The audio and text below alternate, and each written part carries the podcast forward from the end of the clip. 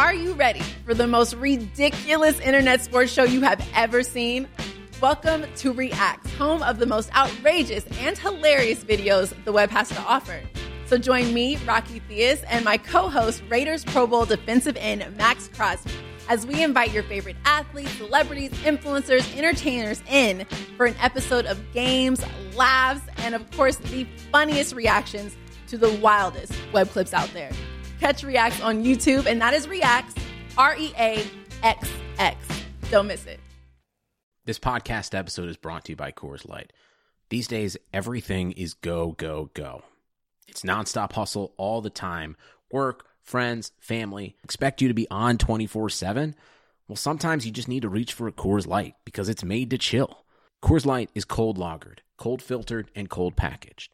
It's as crisp and refreshing as the Colorado Rockies it is literally made to chill. Coors Light is the one I choose when I need to unwind. So when you want to hit reset, reach for the beer that's made to chill. Get Coors Light in the new look delivered straight to your door with Drizzly or Instacart. Celebrate responsibly. Coors Brewing Company, Golden, Colorado.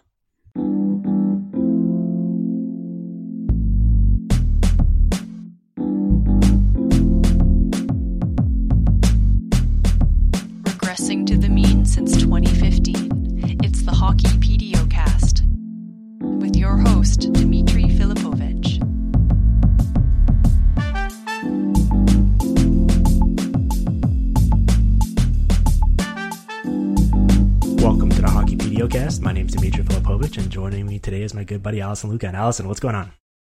Not much. I'm glad you gave me an excuse to rewatch some good hockey.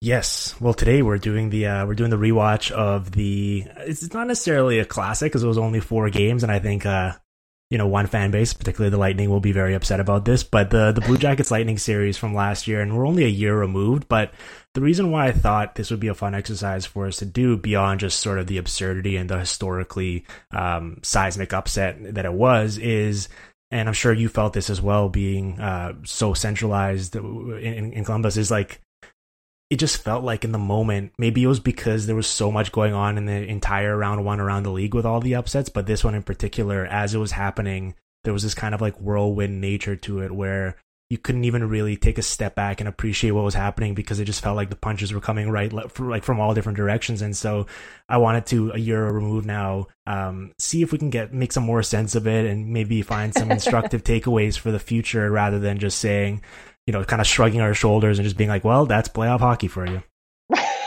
yeah, I mean, it, it, it is true. You know, you think back to that. I mean, it was literally a week, right? I yeah. mean, and it's it was so surreal. Everything was surreal about it. The way game one started, the fact that the Blue Jackets come back to win any game, let alone one game, the game one, the the, the energy around the Lightning. I mean, the whole thing. It, it was just insane. You kind of had to ground yourself and say, I just need to pay attention because none of this makes sense.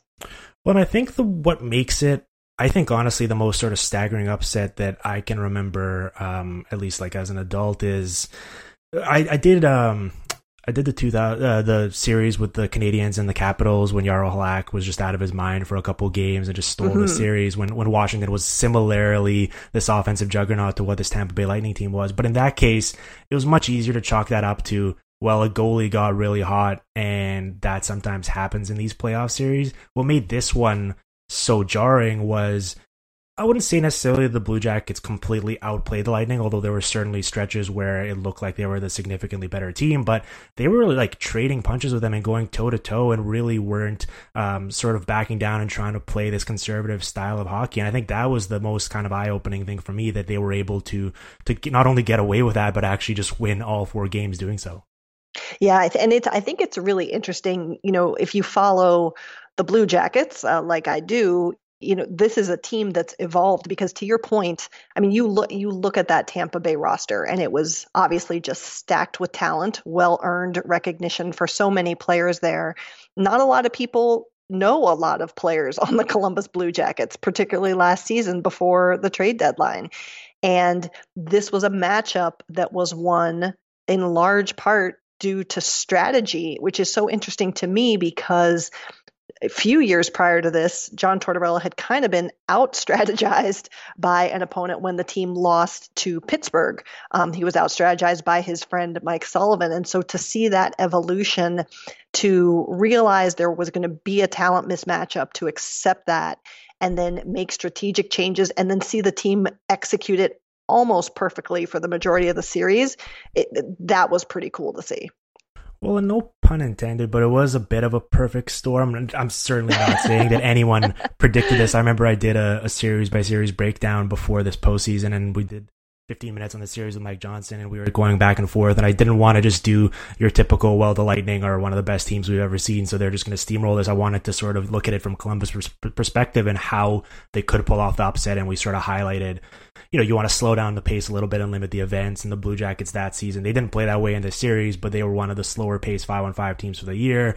Uh, limit the number of power plays. The Blue Jackets, I, I, believe, were either 30th or 31st in terms of penalties taken. And we saw that in this series where they were incredibly disciplined and, in fact, got under the Tampa Bay skin and, and sort of flipped it on them. And then a hot goalie. And, and Bobrovsky certainly down the stretch after the after the All Star break was a completely different goalie than he was at the start of the year, and his season long numbers didn't do justice how well he was playing heading into this. So the formula was there, but I mean, let's be real. I don't think anyone uh, saw this coming, let alone just a Blue Jackets series win, not even uh, a sweep. And it was just this whirlwind in one week. And I think sort of the, all the betting odds, all of the models heading into the postseason uh, highlight that. And it's going to, you know, give a lot of ammunition for people who um, think statistical modeling is silly. They're going to point to the series and be like, oh, well, you had the, the Lightning as this prohibitive favorite and they didn't win a single game. So why should we care about these numbers? And I guess that's part of what makes uh, the NHL postseason fun is that randomness and the fact that anything can happen. But in in some ways, it also is kind of it feels a bit uh, counterproductive in a way, just because it, it, sort of sets back the movement a little bit with people thinking that uh, you know numbers don't necessarily mean anything when you come to the postseason. It, I mean, it's it's it's a fair point, and it's funny. I mean, one of the one of the quotes from this game four that I just laughed at, and this is classic Pierre LeBrun, mm. uh, not Pierre LeBrun, my goodness, Pierre McGuire. um, yes. he said, you know, late late in the third, he said, it's not an analytics sport, it's a character sport, yep. and and then goes on to cite some of the analytical uh, outstanding things that the Blue Jackets were doing, which was running a power kill, a very aggressive mm-hmm. offensive penalty kill, and things like this. But I think it it does. You know, look, people who hate analytics are going to hate analytics till they they're done covering the game. But what I think it is, what it does do is it takes us to where I think so many of us are have already been thinking for a long time, which is the system side of it, right? And there are things we can't measure. I mean, and there are there are things about executing and and tactically perfecting a a counterattack against a team like the Lightning that you know one of the things I did find a way to do was measure that forecheck during mm. that series and the Blue Jackets won that battle and the result was a suppressed offense for the Lightning. So the models didn't work, but you know we know this too that hockey still has work to do in in measuring so much of the game. And um, I, I look, I'm an analytical person, and I didn't have the Blue Jackets winning this series either. So um, it is the fun of it for sure. Well, one of my most unanswerable questions, skipping ahead, is what exactly does Pierre McGuire think analytics is? And it, it, it's it's it's this really. Uh, we're, we'll talk more about him when we get into the commentary corner. But uh, it, for me, it's always kind of funny because in this game, he's like tiptoeing around so many concepts, as you mentioned there, that we all universally agree are very important. And he's talking about the forecheck and he's talking about all these things and Columbus's defense activating and jumping in. And he's basically like alluding to a lot of these like more progressive, modern, aggressive concepts that that, that the Blue Jackets are uh, using. But at the same time, he's finding a backhanded way to bring down analytics as well, even though the, those two things kind of work in concert. And that's why it's it's so silly to me. It feels like this pure, just like willful burying your head in the sand and kind of uh you know being blissfully ignorant and just like a lack of understanding of what analytics actually is. Because in a way, he's sort of propping it up with his commentary throughout the game. Totally, and it's like I said, you know, I think I think in anything, not just sports analytics, to presume that because we don't measure something means it it can't be an analytical idea, like you just said, is so short sighted.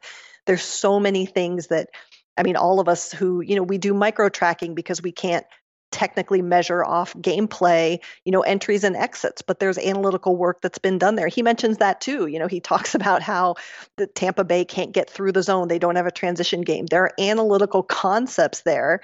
And just because those aren't stats that at least right now in the NHL we can get in a publicly available way quickly, that doesn't mean that they aren't analytics. That doesn't mean there isn't measures to be used or still to be developed that help us address these things that we know can make an impact on the game. Round number one, game four. It's the Tampa Bay Lightning and the Columbus Blue Jackets.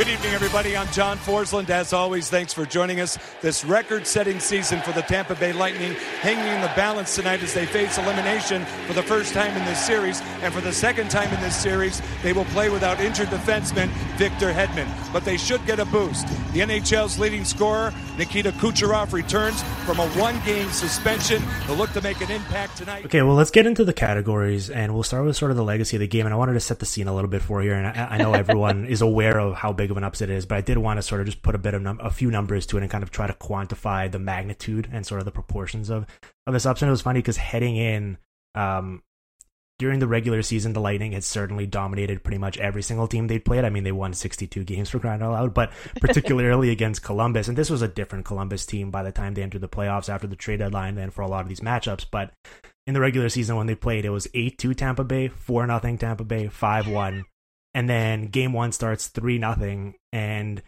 what age the worst was uh was at the time when Tampa Bay went up three nothing. I was like, um, the season series so far is twenty to three for Tampa Bay. That's probably not a good sign for Columbus.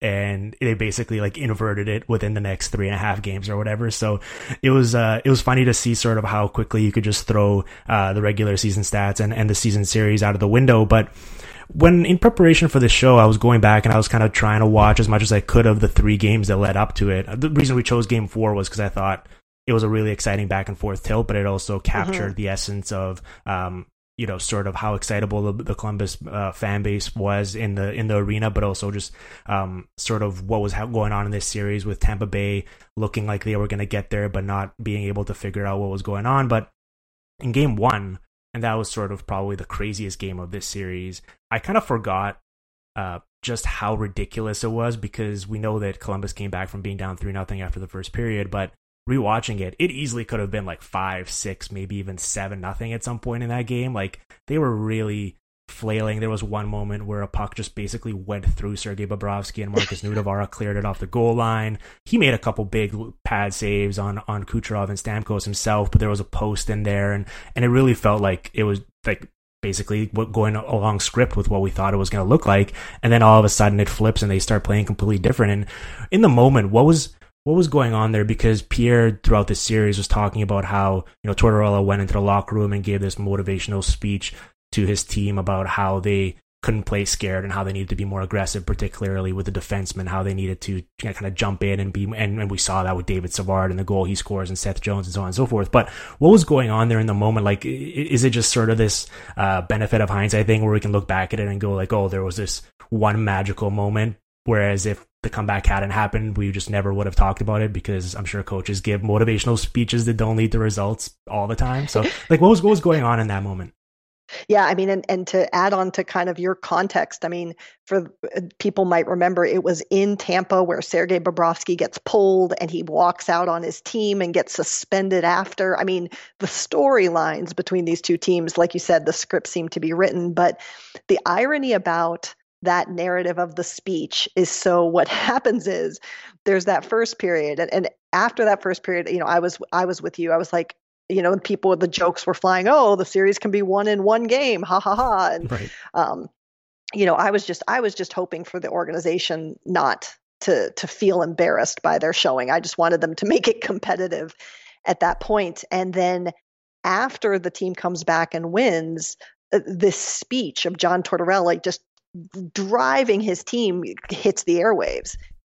Well, the irony is the speech was actually before the game. So oh. he gives that speech and the team comes out and basically lays an egg the first period. And and after everything's said and done, the guys would kind of joke saying they were perhaps almost too amped um, by the speech. But, you know, I think that um, what turned it around is that these guys really bought into everyone counting them out and using that as motivation. You know, even before this series started, that's was that was Tort's line. He's like, I'm sick of everyone asking me about Tampa. If you if you want to talk to me, ask me questions about my team.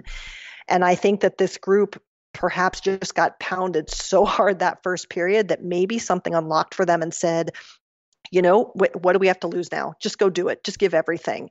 And they come out for that second period. And within the first few minutes, Bob makes a huge save, um, I believe, on Kucherov in, in a, a Blue Jackets are on the penalty kill.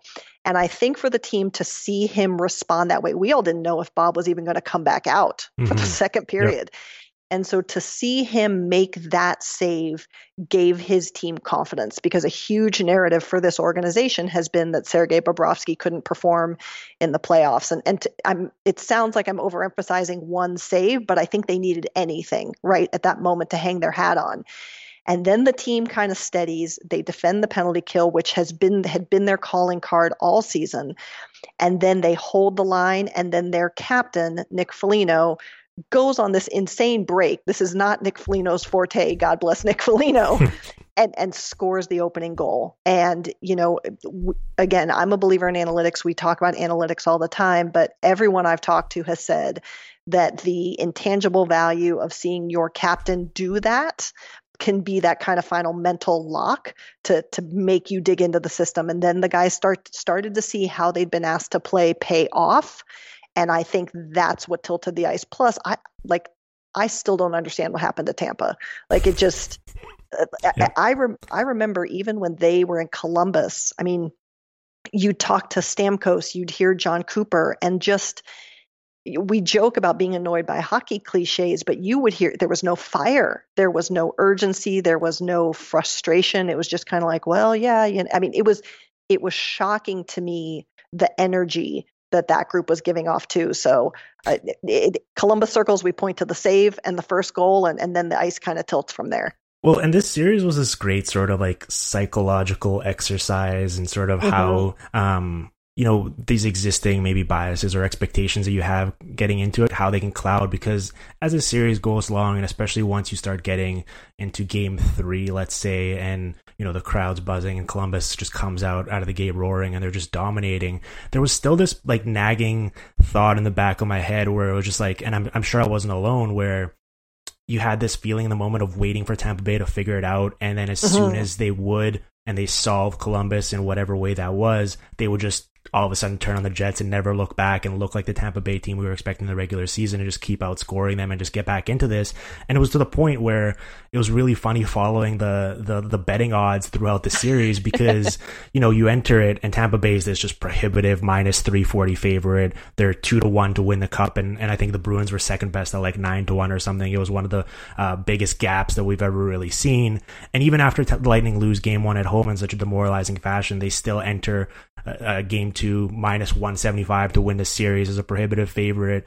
It, as the series goes on, like uh, the Lightning were still favored in every single game, even on the road. And I think part of it was um, people just expecting that listen, we still think they're the better team, and so they're eventually going to do this. And eventually, you just get to game four, and, and you have this kind of aha moment where it's like, oh, it's just not going to happen. I guess like they're going to run out of uh, real estate here to to do so and to figure it out. But when was the for you watching this and following it live, like when was the point where you really started to actually believe that this could happen and and Columbus was either the better team at the moment or had their number for whatever reason or just was eventually going to be able to get over the top and, and Tampa Bay wasn't going to be able to figure it out. Was there a certain uh, aha moment for you there or was it just like you actually had to wait to see game 4 end with those three empty netters or whatever before you could finally believe it?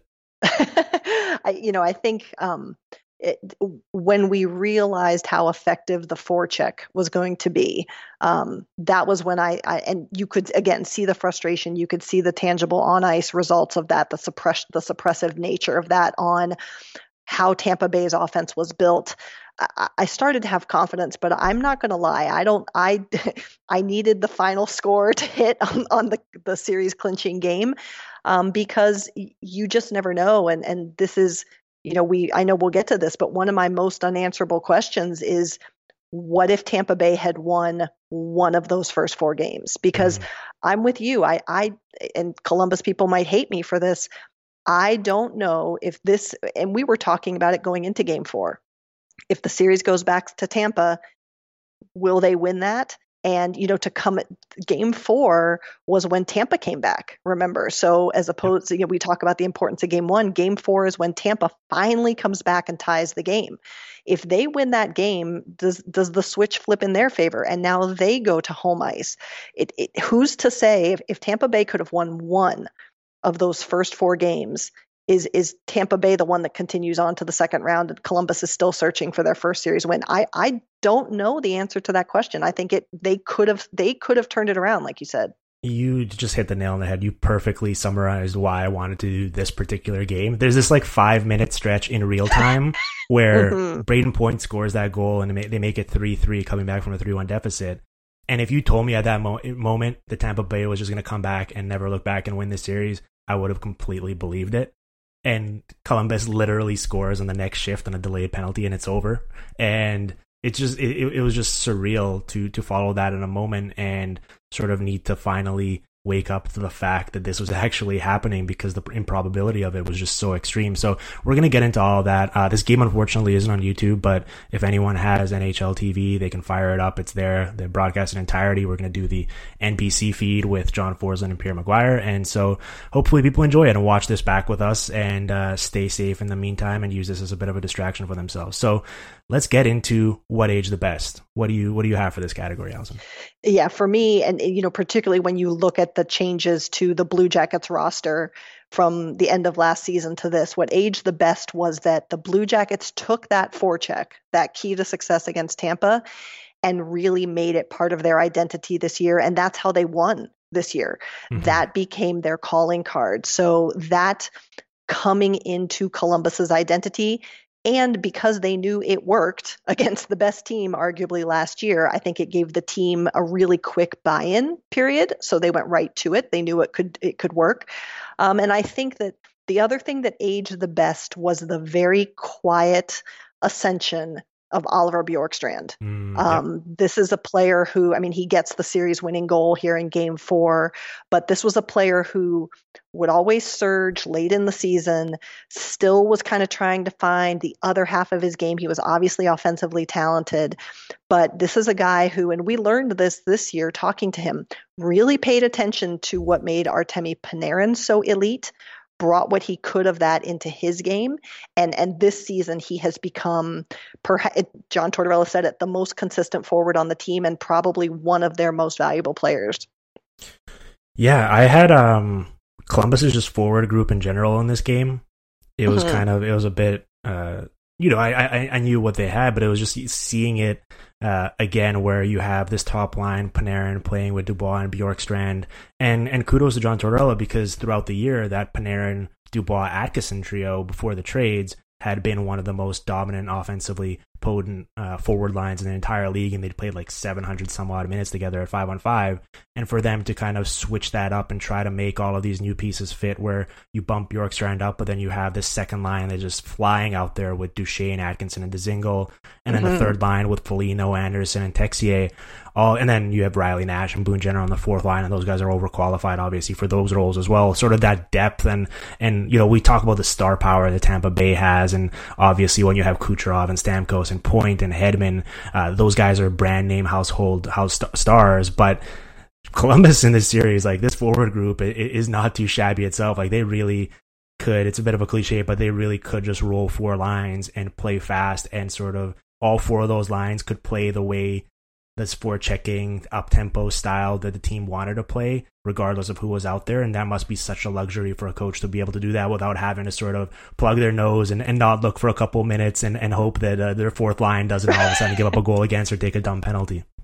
Absolutely. And I think too, you know, and, and this was something that Pierre did did note that there was a and this was you know, this was the last season that we may see Brandon Dubinsky play, mm-hmm. and that that fourth line of Riley Nash, Boone Jenner, Brandon Dubinsky, and the that identity, that line was an identity line in the right sense of the word, and that that was the heart of getting the forecheck, of executing the forecheck. I mean, Riley Nash's defensive performance is so subtle, but so important. I mean, there are so many just little breakups and little denied entries that he has even in just game four, that I agree. I mean, that when that's your fourth line with last year where each of those players was at with their game, it it it was huge.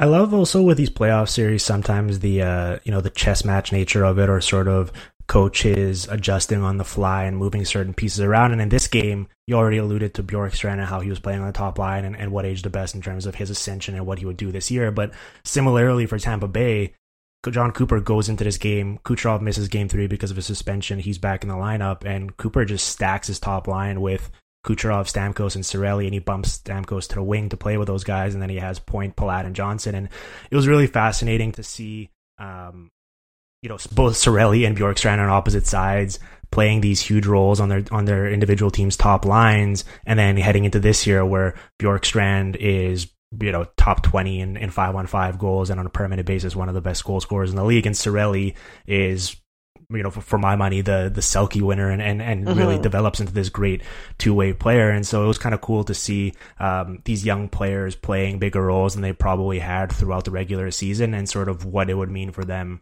uh, heading into this season. Absolutely agree. Uh, and you know on the on the Cirelli point, I wanted to get into this a little bit with you where from sort of a, a line building perspective. And, and i'm so fascinated by this idea of because there's very few perfect well-rounded players. It feels like each player has their own strengths and weaknesses obviously. And so with Cirelli, he's this type of player where he may not have high-end skill per se but his positional awareness and his particularly ability to forecheck and cause turnovers and um, retrieve the puck for his team. And we see it actually on Tampa Bay's first goal in this game where yep, he, yep. he he hounds someone on the blue line, causes a turnover, it goes to Kucherov, who flips it to Stamkos, and they score. And I'm so intrigued by this idea of putting uh, complementary skill sets together where Cirelli doesn't need the puck on his stick. So he can play so well with a guy like Kucherov or Stamkos because he can just get them the puck, get out of the way, and then once they lose possession, go back and retrieve it and basically give them added opportunities in the offensive zone. But I understand why coaches sometimes would maybe look at a guy like Cirelli and go, well, he provides too much defensive matchup value for us, so we're going to keep him in the bottom six and have him play against the other team's best players with you know a 35 40% offensive zone start rate but I, I just love that idea of maybe taking a guy with not your conventional first line caliber offensive skills and putting them with your highest skilled players to be able to retrieve the puck and get it. Similar to like what like the Canucks were doing in their heyday with Alex Burrows playing with the Sedins or something like that. Mm-hmm. And it, I mean, to your point, that turnover, he takes the puck away from Seth Jones on the blue line. Yep. That's Seth Jones, and it's, I mean, that's that's a flub by Seth, but that's also, like you say, good play there. And I think that, you know, that was one thing too. It's it's I, I do consider it a pleasure to have been able to cover a player like Artemi Panarin because he's an elite player, but not exactly in the same vein, obviously. But what makes Panarin special isn't because he scores goals, right? It's his even that Bjorkstrand game-winning goal. It's Panarin that makes that goal happen, mm-hmm. and watching a player who selflessly, as as we say in the hockey circles, create for others to me that's more fun almost than the goals themselves. yeah, I know Panarin has this play. He doesn't get an assist on it because they don't wind up scoring. I forget what the exact moment of it was. I should have jotted it down, but um, they have this like impromptu kind of like three on one break almost, or it's a three on two, and Panarin's in the offensive zone, really close to Vasilevskiy actually, and he does this like little edge work. It's it's so small that you almost wouldn't notice it if you hadn't just watched the replay a couple times. But he kind of sucks the defender over to him just a little yep. bit, so he can pass it into the middle of the ice for to Bjorkstrand or whoever, and they get a they get a great scoring chance. But it was this yep. like little detail where he just holds on to the puck for a split, not even a half second, like a millisecond longer, and it just causes the defender to lean a little bit. And at that point, he's got him where he wants him, and he gets it for a better scoring chance. And it's it's it's just like it's brilliant. it's so fun to watch that type of hockey. Absolutely, and again, that's why I say, you know, it, and oh, you know when it is, I've got, I actually did jot it down. I think this is the one. It's uh second period uh with fourteen fifty five to play. Yep, but uh, right.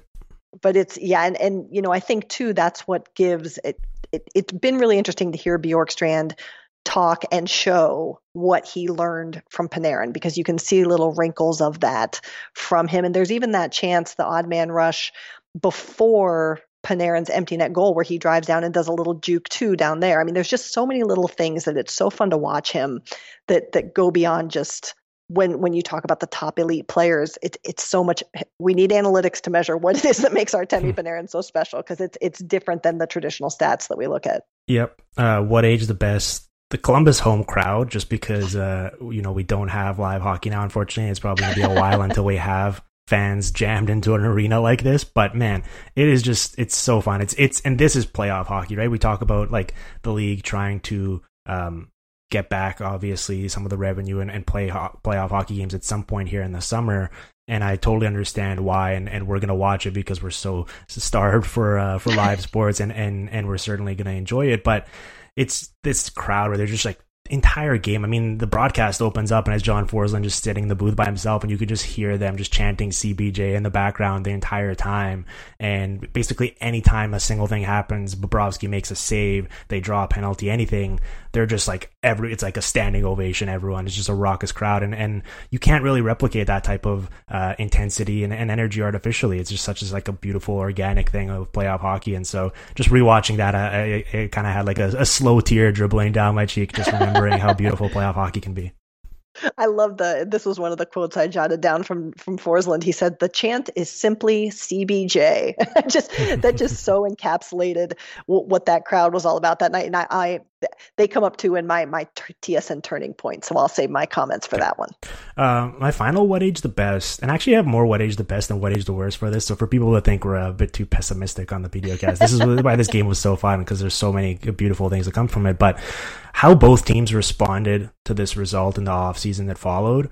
Now for Columbus, maybe it was out of their hands because you know the, the two high price free agents decided to walk anyway and, and and if they could have had their wish maybe they would have overpaid them we're not sure about those details but especially with Bobrovsky but um you know for Columbus to have this magical run and then appreciate it for what it is, but also not uh, kind of delude themselves into making some sort of crazy decisions to kind of double down and try to keep that going, and instead strategically, basically just turn over the keys to uh, Korpisalo and Elvis uh, for a significantly reduced price, and you know bring in Gustav Nyquist to replicate 60% of our what the skill Artemi Panarin gave them. Like, I, I, just thought that was really well done and navigated coming off of the high that they had from their first postseason success. And similar with Tampa Bay, where it's so easy after a failure like this to just talk yourself into, oh, we're, you know, fundamentally flawed. We need to completely change everything. we need to get tougher. And, and they did, but they didn't pay a premium to do so. Like, they bring in Pat Maroon on this discount price they they certainly played some paid some draft capital to get um, Blake Coleman and Barclay Goodrow during the season, but that was kind of more nuanced because both guys have term on their deal and can still sort of kill penalties and actually do functional stuff beyond just being gritty. And so I love that uh, this was such like an emotionally charged postseason series for a variety of reasons, and there was so much going on. Yet both teams kind of walked away with it, obviously um, with different reactions, but similarly not allowing just one postseason series to completely change the trajectory of their franchise. Absolutely, and I think it, it's it was interesting. We uh, Joe Smith, um, who covers the Lightning, and I uh, looked at this before the two teams met, um, before the season was paused. And what I appreciated too is Tampa upped their, to your point, up their defensive play. They were more suppressive of their opponents with again some system stuff and really attacking zone entries against and really closing down kind of the the most dangerous areas for them in their own zone. And again to your point they didn't just blow everything up and go with a bunch of grinders and huge mm, defensemen. Yep. it was it was a tactical choice little areas of focus that yielded results. And i liked to see that too. I mean good on them for saying how were we beat okay, let's bring in the right parts of that to make us more defensively strong as well. Mm-hmm. Yep. Um, all right. Any other what age the best, or should we uh, flip it and get into what age the worst? Uh, we can go into what age the worst. All right. What do you what do you got? what do you got for this one? well, I mean, again, this this is very niche for people who follow Columbus. Well, but and, uh, we, and we should say that it's it's it's tricky because we're like a year removed from it. It's not like it happened right. a decade ago, so it's it's it's it's a bit of a different category. But yeah, go for it. Yeah, I think what aged the, honestly the worst is that the, the Blue Jackets power play has been dismal for years ever since mm. Sam Gagner left, and uh, they went 50, they were fifty percent in this series, and they they actually were pretty okay against Boston as well. And I think there was this feeling that, aha, they finally figured it out. And no, it was still bad mm. this year. so I think that that aged the worst. And I think also, of course, we, I mean, we already talked about this, but all the takes of, you know, this is Tampa Bay's to lose. They're going to sweep. Will Columbus even win a game? I mean, to, to look back on that, and it's something that that stings I know some around the organization to this day is and and you you hear a little bit of this not so much by game 4 but it is still kind of there the onus was so much on well Tampa Bay's losing as Columbus figured this out and won this mm-hmm. and I think that that's aged poorly is really looking at what Columbus did and why it worked. I mean, there's certainly fun and joy in the Cinderella story element of it all, but there's also some really tangible hockey lessons in what they did too um, that I think kind of get swept under the rug.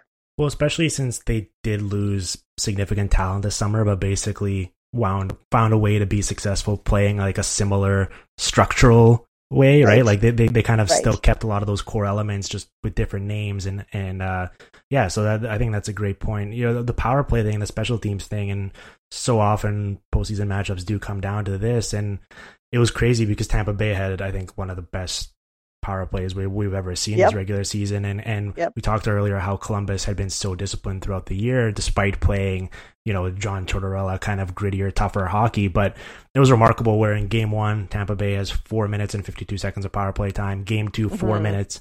Game three, not a single second of power play time. And game 4 mm-hmm. just a minute and nine seconds. And they score that um, point power play goal, which was their only power play tally of the series. But yeah, that was kind of crazy to see that Tampa Bay just really couldn't get anything going there, whereas Columbus had this like five man unit. They were just flinging the puck around. It, it felt like it felt like kind of like pinball, sort of watching it. Like it, maybe maybe that does lead lay, lead, lay a bit of credence to kind of this being like a bit of an a short sample size aberration and, and the fact that they couldn't really replicate it where like the, they were getting so many wild bounces off the backboards and stuff and, and, and coming to out in front to Bjorkstrand and Panarin and and uh, and Dubois. And so um, yeah I mean but that was that was ultimately the difference maker. I mean Columbus had five power play goals in just 17 minutes of power play time in this series and they were they were killing like Tampa Bay really had no solution for for what they were what they had going there. But um, yeah, I guess when you strip sort of a, a power play quarterback like Panarin in there, it maybe it makes things a little trickier to navigate.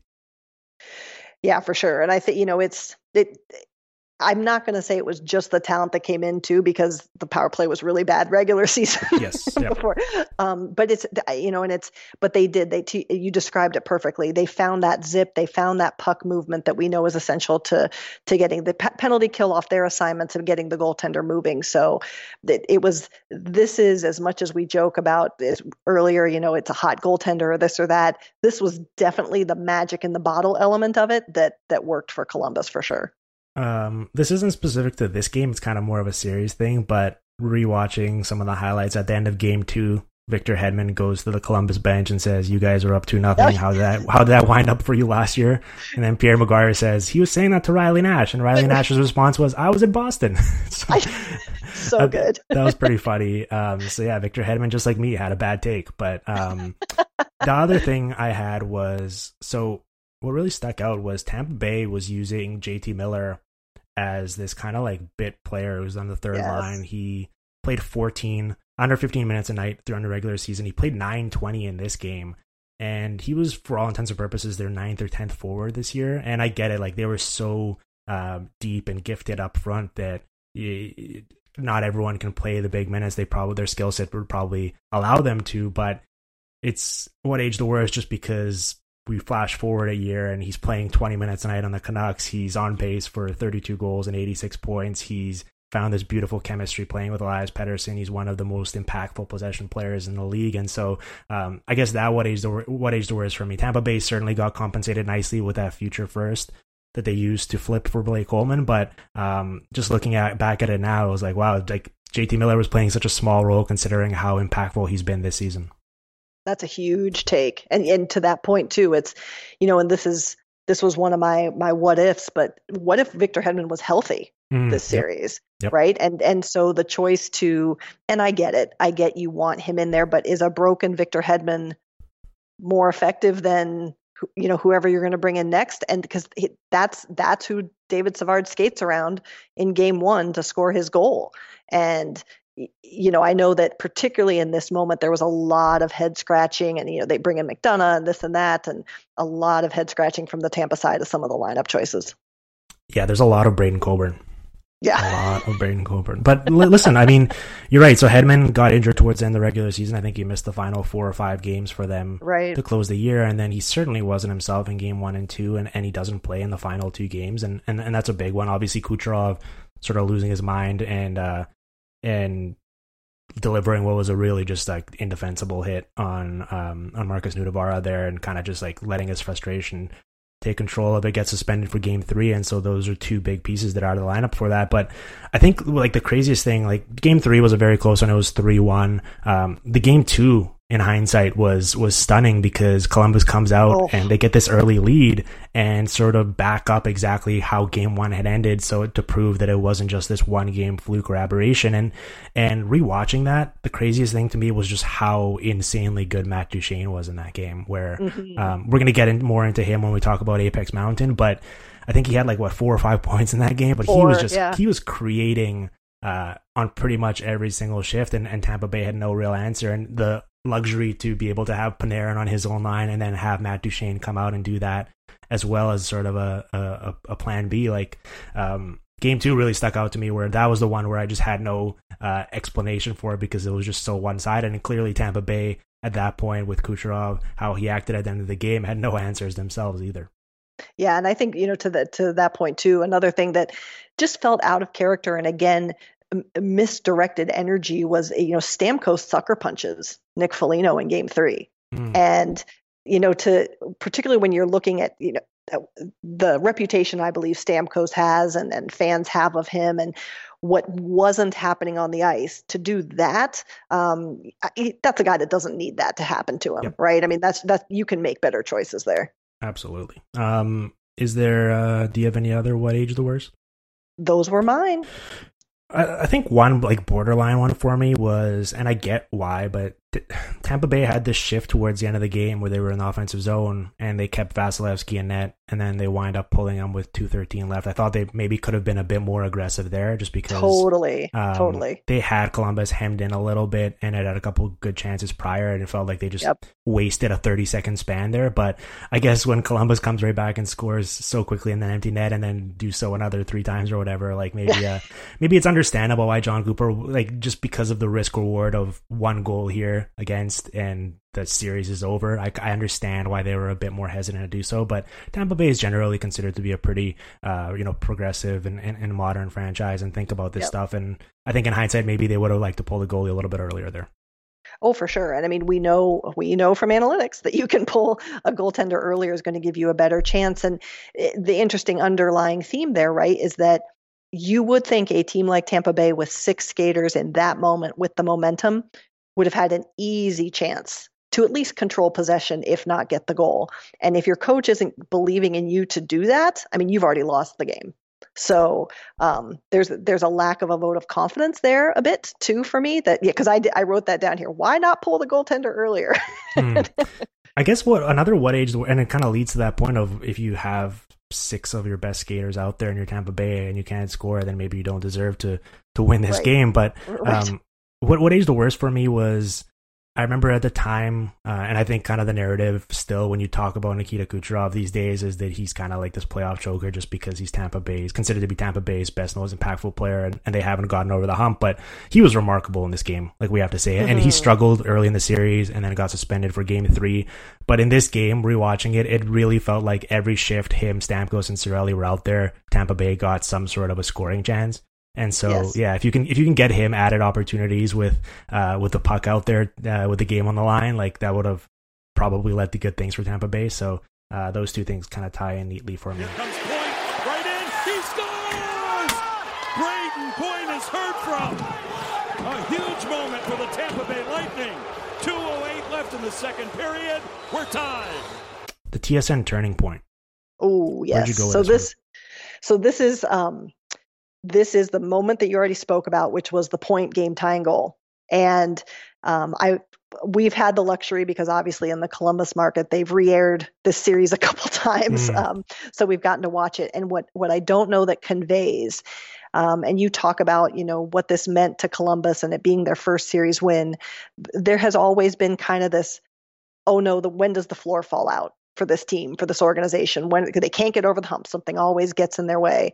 Um, and even, you know, with free agents leaving, that's always the narrative. And I'm sure it's for a lot of fan bases that don't haven't found their way to a winning, you know, consecutive wins or a Stanley Cup or what have you. Mm-hmm. And when Point scores that goal, what happened was uh, instead of, and we've all been in arenas, the arena kind of sucks itself in, right? You go, oh yep. no. Everyone, Point scores, and every single person in that arena stands up and starts cheering. And it was the most insane sense of like, we know we've got this. Um, it's really hard to describe. And then, as you said already, 54 seconds later, the Blue Jackets go down and score on a delayed penalty. Bjorkstrand puts the puck in the net. That moment was probably the coolest sport moment I've been a part of because the energy of it, the volume of it, the reaction by the team in that moment with the crowd support that's probably going to go down in my top 10 experiences yep. in terms of covering the game. Well, there is such a human element of like, oh, if you've been burned times before, regardless of what, what it is, it's like, oh, here we go again. And uh, it's understandable that you would feel that way as a Blue Jackets fan. So that's that's pretty cool that uh, that that happened. I mean, this game was was filled with turning points. I think that's what made it such a uh, a rewatchable and entertaining game. There was certain things that I'd kind of forgotten as well, like mm-hmm. you know Columbus goes up three one and they eventually do wind up actually holding a 3-1 lead but um, the first time they go up 3-1 Jon Cooper challenges an offside with zach, yep. zach Werenski, and they wind up it's so close. Like I, am mm-hmm. actually a bit surprised in hindsight that they overturned it because there's very few definitive angles that the puck actually was out and the goal and the call on the ice was that it was a good goal. Um, but they get wind up getting it overturned and Jon Cooper has this like weird kind of reaction of like celebrating by just yelling at everyone on the bench to get it going.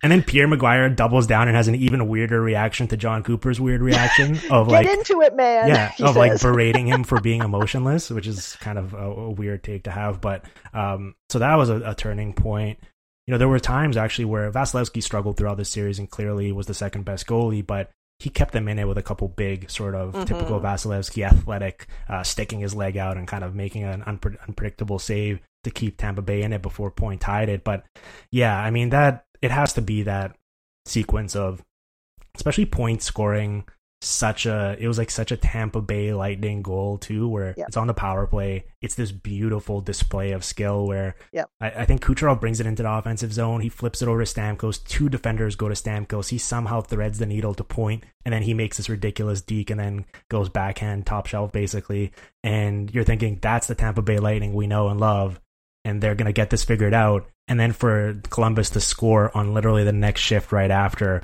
it was just stunning. I remember when when Bjorkstrand scored that in the celebration after, I just I just, just kind of couldn't believe that it was happening. But that was finally the moment where it felt like, okay, maybe Tampa Bay really isn't going to figure this thing out. Yeah, it, you know, it was, and then from there, you know, as all good goaltenders do, you know, Bob basically yep. shuts it down. He has two huge stops um, in the final five minutes on Stamkos and then on Paquette too. And I think that um, like I said, the energy around that moment, the response of that moment, because it, you know, again, the narrative around the Blue Jackets was their strength was Panarin, hopefully Bob, and their penalty kill. And Tampa Bay had just broken their penalty kill. That was the first time, and you know, this all could have completely flipped. And for Columbus to to stand their ground and score, um, just it, it it was really it it's as close as I think Columbus has gotten to a storybook moment um, in their history so far. Well, and you know, I'm glad that this happened because it made for such an entertaining game, but it felt like this one really could get out of hand quickly where Columbus came out on fire and they're up two nothing less than five minutes yep. in and, and Pierre McGuire yep. is talking about how everyone on the Lightning bench has this thousand yard stare and they're completely checked out. And the fact that they were actually able to claw back and make it three three, considering all of the um, you know obstacles that were in front of them and the raucous crowd and everything, um, you know, credit to them for actually um, making a game of this and not just completely mm-hmm. uh, folding the way they probably could have. So I think we, we, we, did. I think we basically covered the most rewatchable moment. It, it was that sort of the point goal and then yep. the uh, the Brooks goal right after. So we can we can skip that. Let's do the biggest heat check. Who was like the player that um, really stuck out to you in rewatching, where you're like, oh, I can't, I kind of not forgot because it happened so recently, but um, the kind of the player that had the most unpredictable uh, impact on this game. Yeah, I mean, it, there were so many. Obviously, when a series goes like this, there are so many guys you can mm. single out. But as as I rewatch this, and and thought back to the series as a whole, you know, David Savard was just. I mean, this is a guy who's usually second pair, penalty kill, a big physical guy. He comes out and scores that goal in game one, and then he just completely turned up his game um, for this series for this postseason. Um, it's funny, he came from the Q, right? So he comes mm-hmm. in being known as this offensive defenseman and then comes and is just basically meant to be a shutdown guy, but he was he was all over the place. He and particularly when you look at what happened to the Blue Jackets defense. I mean, they come into this playoff without three guys on the blue line that they thought would be playing. Ryan Murray, Markus Nutivaara goes out after he gets hit, and uh, Adam McQuaid, who was playing actually quite well for the Blue Jackets, is out with a concussion at the time. So for Savard to help anchor that defense down behind Seth Jones and Zach Werenski, um, he, he's one that and I think unsung is the perfect word for it, right? Because you don't talk about it a lot, but he was a huge part of this for the for the Blue Jackets. Led the team in ice time in this game too, I believe. So um, yeah, he was he was Crazy. relied upon quite a bit, and and, and his partner in this game, Dean Kukan, was had a, quite a game as well. He was flying out there, and uh, yeah, you're right. It, it, the, this Blue Jackets team certainly you think of when you think of their defense, you think of Seth Jones and you think of Zach Werenski, but uh, you know Nutivaara wasn't playing in this game because of the injury, but uh, had like him this year and, and, and all these guys. Um, they have quite a bit of depth there. For me, it was Alex Texier where mm. he scores the first goal on that beautiful power play uh, tally, kind of wrister from the circle. But his story as well. I think uh, I had yeah. really high expectations for him this year, and because of injuries and just because Columbus wasn't this sort of offensively dominant team, maybe he uh, under delivered a little bit in terms of just my sky high preseason expectations, where I thought he could really be um, a, a, a candidate for rookie of the year this season. But um, him coming to America as a teenager from the from the French league, um, he's a second round pick in 2017. He goes, he dominates the Finnish league. And then, as soon as the Finnish league season ends, and he led his team in scoring as a teenager, he gets seven AHL games under his belt, scores five goals, plays in the final two regular season games just to kind of get his feet wet in the NHL, scores a goal, and then jumps right into the playoffs. And they're talking in this game where people were wondering whether he should even be playing, whether Tortorella right. should be going with a more sort of veteran uh, experience in that in that spot. But he's playing a key role here with Anderson and Foligno on the third line and on the power play, and and he scores two goals in this game. So I thought he was a, a nice little heat check candidate here for me. Yeah, no, I think that's a solid choice. I, I probably have the the detriment of of studying him too hard now for the the past season as well, yeah. right? So I, you know, I could see, and and this is certainly not a ding on him. He was outstanding in this series, particularly under the circumstances. You know, you could still see the things that he had to continue to work on through this past season. But yeah, I mean, what what cracks me up too is he scores that second empty net goal, and you can tell he's still jacked because it's like his third NHL score of his career. But the team's now it's like embarrassing, so he kind of goes to celebrate, and then he's like, "Oh, maybe I should just be quiet about this." But yeah, an outstanding debut by him. I love it. Uh, biggest that guy. Do you want me to give you mine? Yeah, mine are kind of sad and depressing. uh, Adam Clendening for me um, because yep. I'm a huge Adam Clendening fan. I remember, yeah. I remember just back in the day, like he's a second round pick. He basically puts up huge offensive numbers everywhere he's played in the NCAA and the AHL. He, it's crazy that he's still only 27 years old because he's played for I think seven NHL teams, and he's yep. never played multiple seasons with one NHL team. He's basically just every single year moved along. He's played nearly 400 AHL games for his career. He's bounced around, but he makes these two brilliant passes on the second goal, where one is mm-hmm. like kind of an intentional bank pass off the backboards, and then he threads the needle cross seam for a tap in or leading to a tap in on the uh, on the second try. And you sort of see that like beautiful puck moving ability that you thought you were going to get with him when he was putting up these huge offensive numbers in the lower levels. But for whatever reason, uh, there's certain guys like that where those those traits just don't translate to the next level and he's never been able to have a sustained uh, NHL run with a team and I don't know what the explanation is, but it just hasn't happened for him. And if you would have told me, uh, you know, five, six years ago that was going to be the case, I wouldn't have believed you because I thought he had a really bright future in the league. Yeah, and it, it, particularly this season, I mean, Columbus was besieged by injuries, and he did not. He got called up, but never saw a second of ice time. Um, which again, you know, you you perform like he did, particularly in those playoffs, and then not to get a sniff. It's it's it's a strange it's a strange one, but that's yeah. that's definitely a, that's a good call. My, mine are mine are a little bit more depressing from a Columbus perspective. Um, right. Uh, first, and this is more on the series as a whole, um, but Josh Anderson basically did not play this year for all yes. intents and purposes right. due to injury. Um, and to see how dominant he was in this series, that kind, I was just kind of, I, I was sitting here with my husband and I just looked, I'm like, my God, was Josh Anderson just impressive in this postseason. Um, so, so that was a guy that stood out, and and Brandon Dubinsky too for me, because um, we haven't seen him literally since the preseason. So, um, those two, and, and you know, th- and this might have been been a aged badly as well, but you know, Ryan Dzingel. Um, mm. Perhaps, yep. perhaps the only thing that fizzled um, in all the decisions that the Blue Jackets made, and and I don't know that he's necessarily blown the doors off in Carolina either, but uh, he they showed him late in the game before a face off and I was like, "Oh, oh yeah, Ryan Dzingel was out there." it's true. Um, yeah, with Josh Anderson, I had him for Apex Mountain, the tr- Josh Anderson's yep. trade value. Because at this time, like, I mean, he's flying in this game in this series. He has 27 goals this year.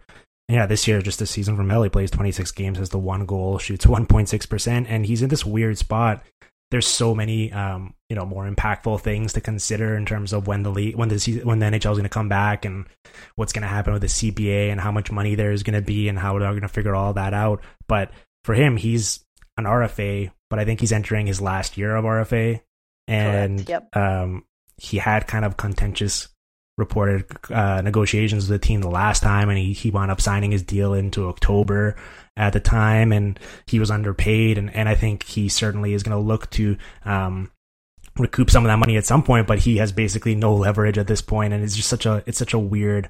Uh, he was a heavy, highly talked about name uh, around the trade deadline in terms of potential uh, guy who could be moved, but it's just so tough to figure out both with his health where he's at right now especially considering the circumstances but also what's going to happen what his future holds how much he's going to get paid. It's it's kind of a strange spot for him to be in. But in this game i mean he has that one shorthanded play where you just like see that net net drive and he literally takes the net off. And yep. uh, he similarly scored a shorthanded goal that, that was huge in that rally in game one. And so yeah it's kind of the, the past year it certainly didn't go the way you would have thought of based on how he was playing in this series yeah, I mean, then that's you know you see it even in this game. I mean, he, he, was doing it all series, but his his role on the forecheck, and then you know he does he has that huge shorthanded chance even in the second period with just over three minutes to go in game four. I mean, and that's he he and Cam Atkinson are what make that power kill, that mm-hmm. aggressive offensively minded penalty kill sing.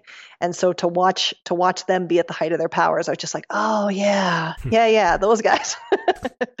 um I'm glad you brought up Dubinsky because my biggest that guys were Ryan Callahan and Brandon Dubinsky. Because there's this like there's this late 2000s, early 2010s yep. Rangers symmetry there, and they're both fourth liners in this one. Neither guy played this year. You know, Callahan's not not going to play anymore. Dubinsky will still see what the future holds for him. He still has one year left on his deal, but um, yeah, and Callahan only played in the final two games of this series and wasn't really a wasn't really a factor. He was a clearly laboring physically. But um, yeah, you know, both guys were so fun to watch earlier in their career, and then it's kind of sad to to watch at this point. And it's kind of like reminds you that Father Time is undefeated, but especially uh, it's a kind of a cautionary tale for players who play that more physical brand of hockey, how it can take its toll on your body.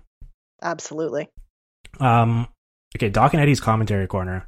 I think this. I have the most notes in this category that I have of any for this podcast. So uh, the listener should strap in. This is gonna be a this is gonna be a long one, but um, yeah. So we did the NBC feed with John Forslund and Pierre McGuire. We've already alluded to some classic McGuire comments. I thought the one when you get to this point of a series, it's not an analytic sport; it's a character yeah. sport. Yeah. It's a classic one.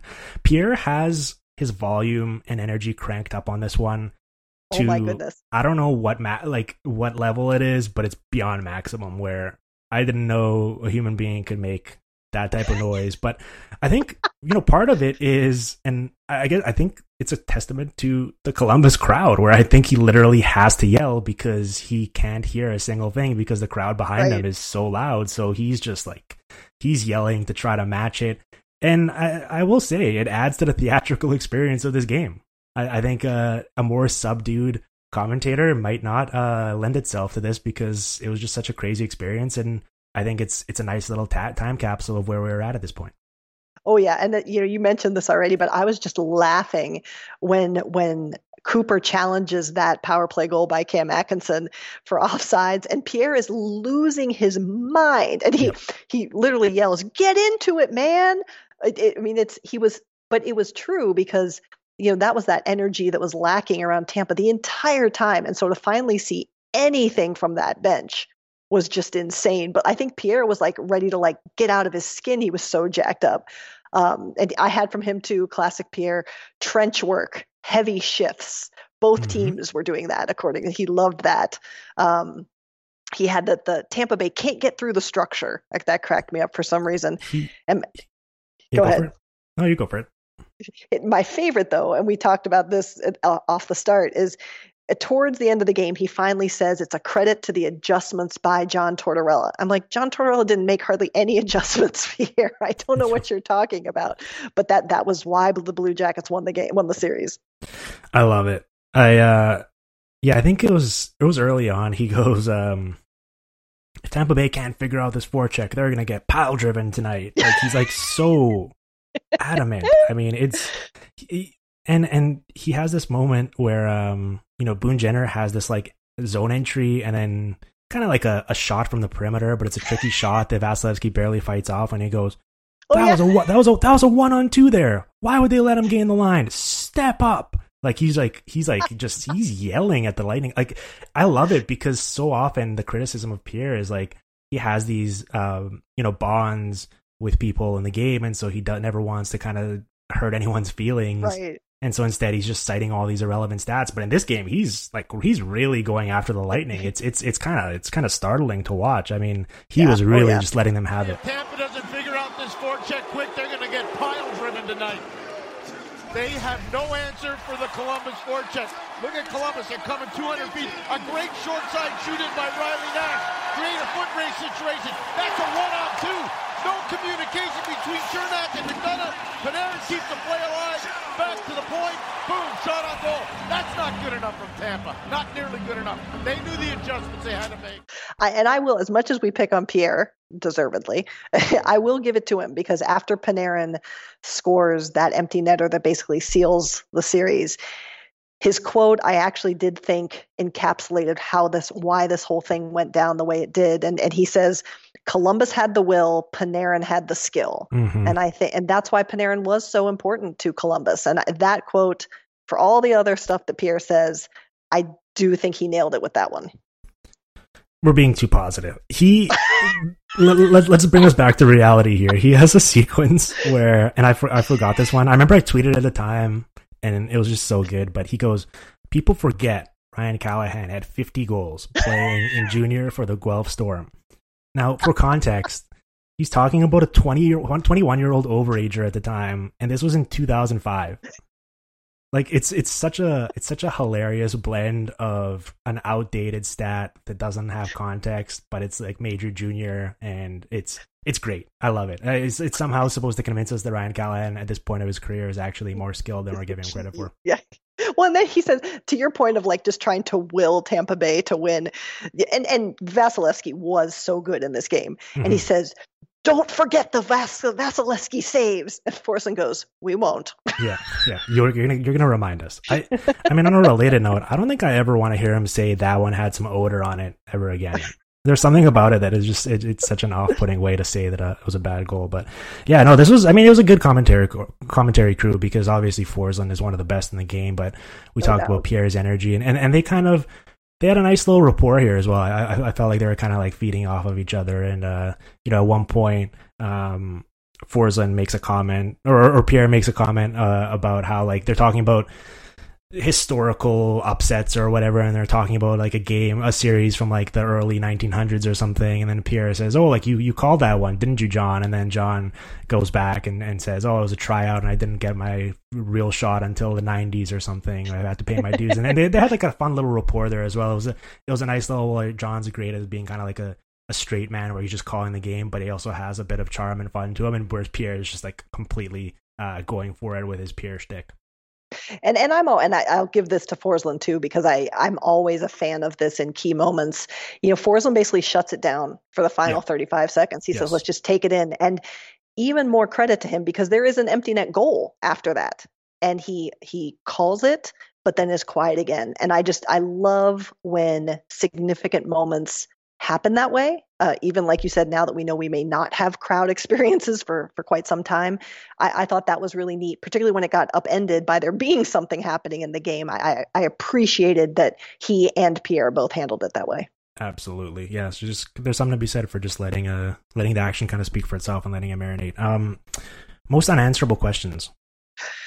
Ooh, well, I, I shared I shared a couple of mine already. Mm-hmm. What if there had been a game five? You know, I, I right. again, Tampa Bay could have come back. Um, what if Hedman's healthy? Uh, that that could have been a game changer. That does that Savard goal happen? Does he even try that move? I don't know. Um, but but my my biggest what if my, my unanswerable is what if Panarin had stayed? What if what if this series and the team doing what it did had swayed any of those free agents? Um, and mm-hmm. Panarin being the key one for me because I think you know this team needs offense as it's built right now. Uh, Panarin's obviously a game changer; he's elite. Um, they need someone like that now. And what if he had stayed? What if this had changed one of those players' minds? Especially with the year Panarin had this year for the Rangers, where for sure um, deserved to be in the hard conversation. Um, my it's kind of the opposite, I guess, in a way. But mm. how close was Jarmo to going the other direction and mm. trading Panarin and or Bobrovsky leading up to the deadline instead. That's um, a good um, one. You know, we're never gonna know that for sure. I think I think it's a it's a fascinating question, and, and you know, you look at it because we kind of forget now, I guess. But I was looking back at it, and so the final week of the season, there's two wildcard spots up for grabs. Yep. And Montreal, Carolina, and Columbus all have played 80 games, so they have two each left. And they're all right there with 94, 95 points. And Columbus winds up winning out. They beat the Rangers and the Sens in the final weekend. And that Rangers game in particular was highly sketchy because Buchnevich ties it up late and then they yep. wind up winning in shootout. But, you know, that certainly could have that's a great sort of what if where that certainly could have played out differently potentially in those final two games. And imagine if this team misses the playoffs. Not only do we miss out on this entire series, obviously, but it winds up being this like highly talked about um, sort of colossal mistake by by Jarmo where he trades a bunch of assets, uh, keeps these two high price free agents, trades a bunch of future assets for Matt Duchene and Ryan Dzingel, and doesn't make the playoffs. And, and it becomes it becomes this whole other historical anecdote for an entirely different reason. So I think that's a great what if. Yeah, I absolutely agree. And I, you know, I was thinking too, uh, particularly at the trade deadline this year. You know, what if other teams had bought into the approach? What if mm-hmm. another GM had just said, you know what, we're going for it? I, I would have loved you know, we talk about trends that take off for the wrong reasons in this league all the time. I, just for the sheer sport of it and the spectacle of it, I would have loved for another organization to say, you know what, we're going to try it too. Yep. Yeah, I completely agree. I'm all for that. Um, I have another one. So it's about Tampa Bay. Um, it's part A, like how and when will they get over the hump? I think yeah. it's unfortunate for them. Uh, obviously, the history of you know, back to back game seven Eastern Conference losses to Pittsburgh and Washington, then this collapse. Before the the quarantine, they were, for my money, the best team in the league, and I would have had them as a favorite again heading into the postseason.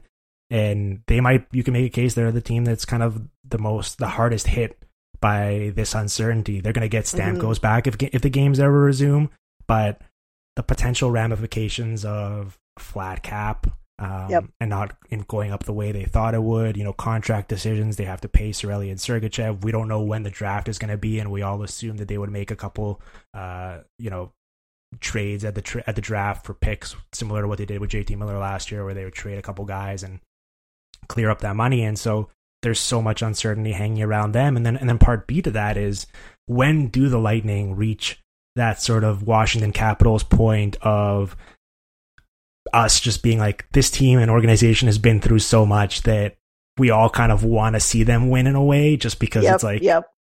anyone that has an ounce of mercy in their heart is like they've been through so much already. They deserve this. like historically, they're they're an important team in the grand scheme of things for the NHL. They deserve a title, and I think Bill Capitals certainly reached. that. I think everyone other than maybe I guess Penguins fans and and, and Golden Knights fans were happy when Ovechkin won the cup, finally lifted it, had his celebrations after that summer, Right. and I wonder if the Lightning. Maybe they already are at that point, and if they're not, when that's going to happen. Yeah, I mean, you know, these are these are the teams that you talk about 10, 20 years from now, the best teams never to win a cup, right? Potentially. Right. And that's it it it's one of the big things about this season. I'm with you. I mean, how many how many last games have we seen? How many last performances as a team have we seen if if this season doesn't resume? And it will be insane if if this core, this Tampa Bay core, uh, doesn't come away with a championship because they I mean even this year last year they've been on the cusp and they've been one of the most talented they've been on the cusp rightly so for, for so long um it, it, if they don't it's going to be very very interesting Well, yeah, and it's like, how do we remember these historically great teams? Like a great example of this is in basketball with with the Warriors when they had that seventy three win season and then they lose and blow uh, the lead to the Cavs in the final. Similar to this, like for all intents and purposes, this Lightning team should be remembered as one of the most dominant teams ever. You've got Kucherov, one hundred and twenty eight points. He has 64 of uh, 164 of 171 first place heart votes, and no one even questions it. Uh, Vasilevskiy wins the Vezina. Uh, Jon Cooper finishes second in Jack Adams voting. Hedman finishes third in Norris voting. They have three forty 40 goal scorers, 62 regular season wins. I mean, all of it is just unheard of. And ultimately, they're going to wind up being remembered for one bad week of hockey. And that's Yep, it's yep. that's kind of crazy to think about. absolutely it, it it is i mean and that's as much as it's it's that i mean this is what columbus will hang their hat on for hopefully they're they're bound for better things i'm sure the organization wants this not to be Right. the biggest accomplishment but but it will be i mean columbus fans are never going to let tampa bay fans forget it that's for sure Yep. Um, okay, here's one one final unanswerable question. Maybe it is answerable, but just um, why aren't Seth Jones's underlying numbers as elite as we clearly see him to be just watching him, but also if you break it down on a more uh, you know, individual level in terms of individual skills with under with micro stats and with tracking, he comes out as one of the best defense in the league. I think he should have been a Norris finalist two years ago, but Yes. since then, there's been this kind of strange divide where he's not a bad player by any means, but it's not nearly as elite as you'd think it would be based on how I think we generally think of him as being like one of the best, whatever, 25 and under defensemen in the league. this is such a good question. I, you know, I, I do think, it, and you saw it. I think there are some numbers that can point to what makes him so good, and this goes back to the original discussion we had about are we are we truly getting good comprehensive measures to measure any player, regardless of position, but particularly defensive players. Um, there's a couple wrinkles there. His his transition stats, particularly for this team, while he's been a part of it, are top notch. Um, and you saw that when he went down with injury, that was when the Blue Jackets, the whole transition game fell apart for them. So he's got the transition stats. He's got good retrieval stats. He's huge on the blue line, keeping the puck in. Um, Coach Brad Shaw has he's he had developed this before Seth Jones came to the Blue Jackets, but he has a tool he calls the puck touch sheet, and Seth Jones continually is off the charts in those measures and how he calculates that. So I think there are some things that we're looking at, excuse me, that we're not looking at because we're not able to quickly all the time that might lend itself to a deeper discussion there. And I also think it comes down to his role. He plays with Zach Werenski. Zach Werenski is one of the most offensively minded defensemen in the league. And Seth, it, and this isn't, uh, he says this not in a bad way, but if Zach's going to jump, Seth is going to stay back. And so Seth is going to happily accept a more defensively responsible type of play. Um, and you see it when he doesn't. When he's sick of things, there were a couple times this season where he was just like, you know what, screw it. I'm going to score the goal because nobody else is. Um, you see him turn it on. But I think it's also in part the role that he is accepting for himself to ensure that the team as a whole um, will succeed on the ice. That's really well said. Um, yeah, this. I mean, this could be an entire podcast of its own. So oh yeah, I, I, didn't mean to uh, open up a whole can of worms, but it's such a it's such an interesting uh, conversation because I think we'd all agree that he's an amazing player and, and does oh. so many things well. But it's it's one of those, and this is this is the beauty of of um, having different metrics to look at and have these conversations rather than just being like, oh, this player sucks and he has bad numbers. Everyone agrees, right. or this player is great and has great numbers, so everyone agrees on that. Like it's it's good to make you think about why certain things are are happening and sort of what goes into uh, our player evaluation. Um, Apex Mountain. Yes. I'm gonna comfortably say there's no one on Tampa Bay that is under Apex in the series. It's easy for that side. Um, but uh, let's let, us let us rattle through Columbus. Uh, who do you have as like your most obvious Apex Mountain players, or or management people or coaches? Oh, that's a good one. I didn't mm-hmm. think of that. Uh, mm-hmm. My most, um, my Apex guys that I listed, you mentioned one of them, Matt Duchene. Yep. Um, we talked about Josh Anderson. Uh, we talked about David Savard, and I also had here, um, particularly again, it hasn't been a long time, but it's it's been a year. Uh, Sergei Bobrovsky. I mm-hmm. thought he was excellent. I thought he turned a corner that was important for him from a narrative, from a career perspective. Um, and he struggled since. And there's a million reasons for that besides just him. but uh, those were the four I had on my Apex list. Yeah, Matt Duchene, um, you know, he comes into this with the worst possible rep in terms of Columbus, uh, Colorado after he leaves becomes yep. this like up and coming exciting team. They hand over the keys to Nathan MacKinnon. They never look back. Ottawa, when he arrives, completely falls apart, becomes the laughing stock of the league. They wind up having to reconcile the fact that they traded a future unprotected first for him. And then he comes to Columbus and he has four goals and 12 points in 23 games in the regular season with the Blue Jackets. And for him to rattle off a stretch here in the final three games where he has three goals and seven points, just dominates. He's the best player on the ice in game two, which is, as we alluded to, a pivotal game in this series. And he winds up getting paid $56 million by the Predators for it. So I think Matt Duchene is clearly at his absolute apex. I think the Bobrovsky one is more nuanced because he's won multiple well, for sure. Right. Vezinas deservedly, and I think he's been a better goalie than he was at this point. But for him to bounce back after a shaky start to the year where there's all these questions about him being in a contract year and what's going to happen and he's 31 and whenever a player is at that age and their performance dips you start thinking whether their best days are behind them. And he rattles off a stretch in after the all-star break here where 26 games 930 save percentage 7 shutouts and then he has a 925 save percentage in 10 playoff games here. And he gets rid of a lot of sort of playoff demons where in a very small sample size he had never been able to get the job done for his teams dating back to his limited time with the Flyers. So um and he obviously similarly got paid as well by the uh, by the Panthers, but yeah, he was awesome in this series especially if you just remove that first period of game 1 where I think there was a lot of jitters and I don't really know what was going on. He was on top of his game for the rest of the series and and I think he's a really good candidate for Apex Mountain here. Um, Columbus is a franchise, the Blue Jackets. Yep, yep, yep. Uh, good call. You know, zero playoff series wins in franchise history, and then they they get this done. I have um, I think John Tortorella is an interesting one here because he's won two Jack Adams trophies and he won his cup in 04.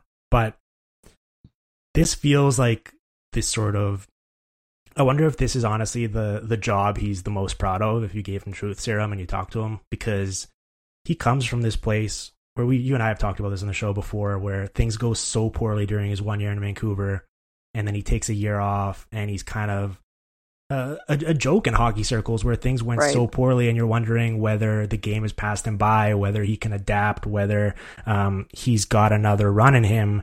And I remember at the time, and, and I'll completely confess to being wrong on this one, when they hired him mid-season in 2015 or whatever, I, I thought it was a pretty uninspired choice. And I thought it was a classic example of the NHL just sort of recycling uh, coaches and, and not trying something new. And instead, he comes in with this like fresh uh, energy. He um, he certainly can, can can be grumpy at times and, and have that sort of a, a John Tortorella fire to him to become a trademark. But he also gets this team to buy in.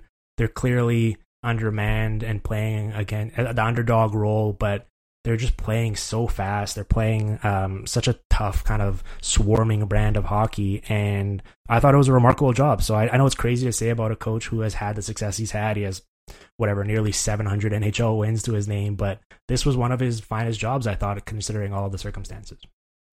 Yeah, I, I think it's a, it's a solid, solid call, and I would only not put this as his apex because I think he's arguably more proud of this season to date. Right.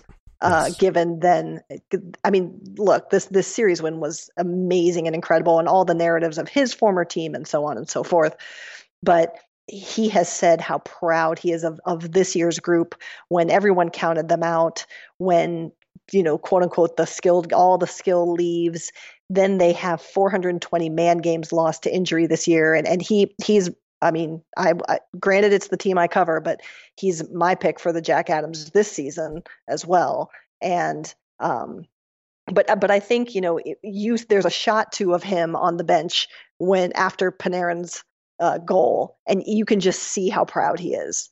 Um, and he wanted it for his team, and I think for him to see that um, said volumes about just what that whole moment and what had led up to that moment meant for him last year for sure. Yep, that's certainly the case, and and it's it's funny because I remember when I had you on earlier, we were talking about their success this season, and I kind of lumped uh, this series and then what happened this year into one, and kind of this sure. whole apex for him. But even if you look at the underlying numbers of this series, where it was so close, um, you know, the expected goals for were 10-8 for Columbus. The actual goals were 19-8, but a lot of that is just the empty netters they scored. But right. basically, if you look at like the unblocked shot attempts, Tampa Bay looks much better. Then you look at the mm-hmm. attempts that actually made it through, it's closer.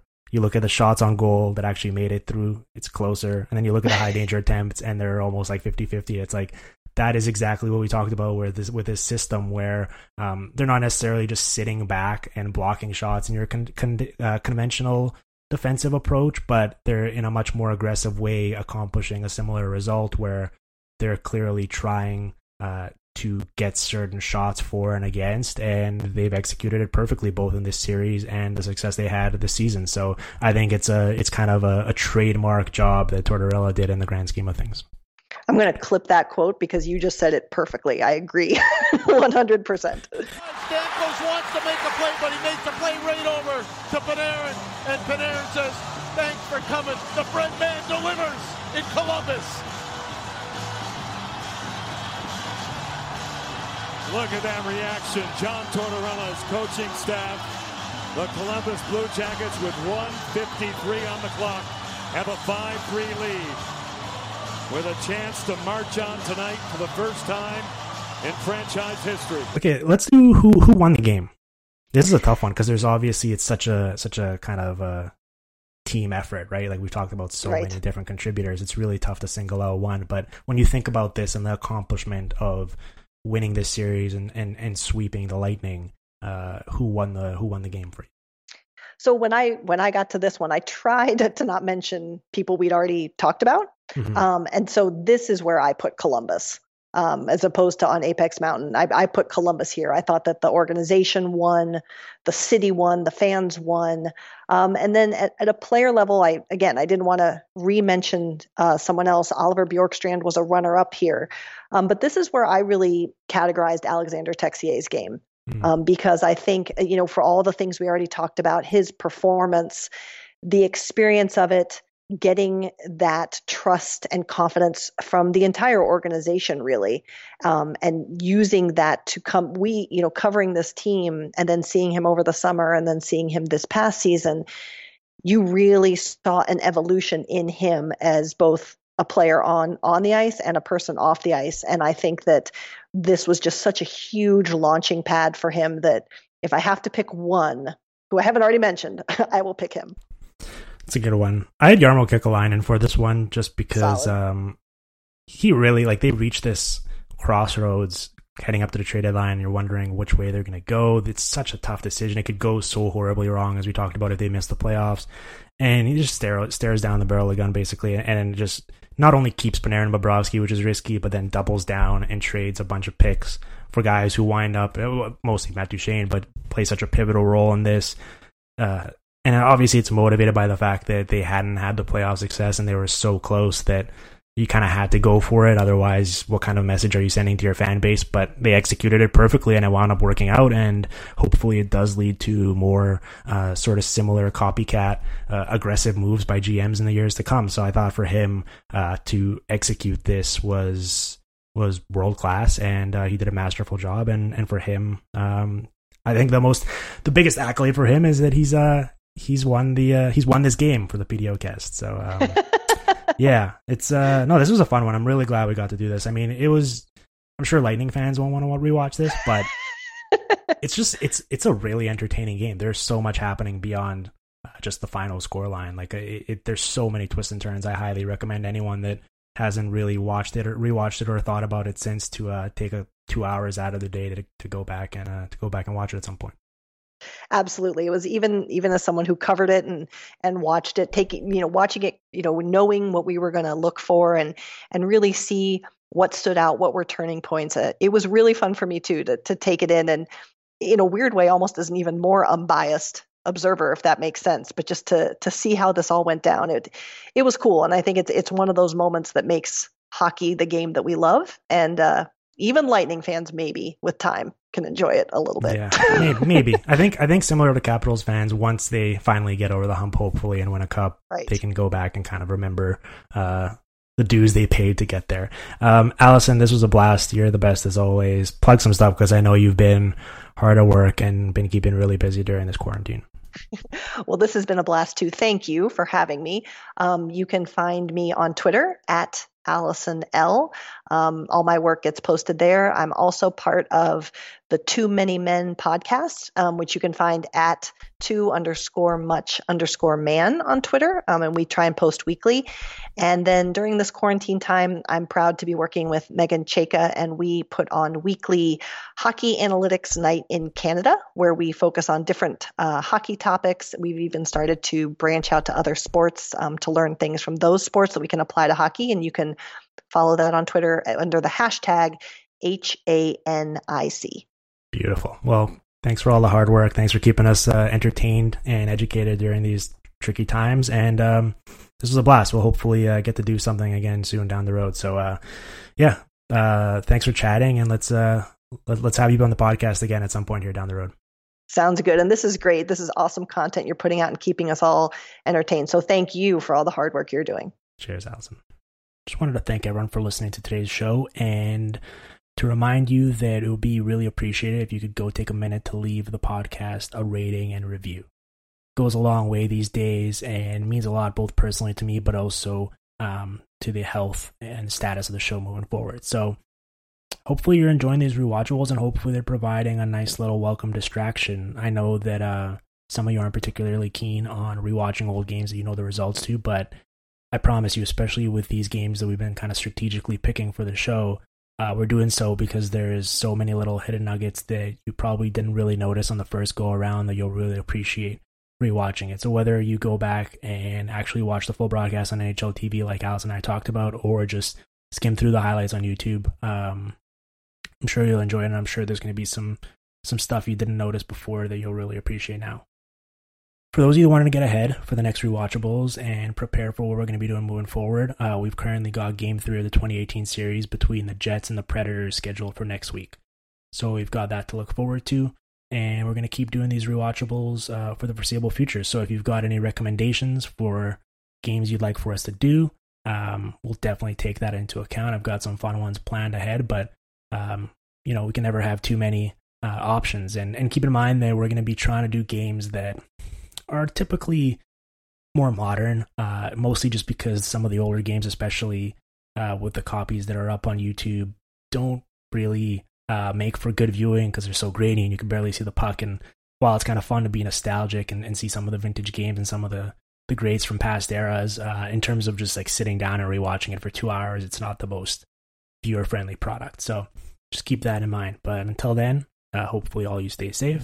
We'll enjoy and watch some old hockey with us, and we will be back next week. The Hockey PDOcast with Dimitri Filipovic. Follow on Twitter at Dim Filipovich and on SoundCloud at soundcloud.com slash hockeypdocast.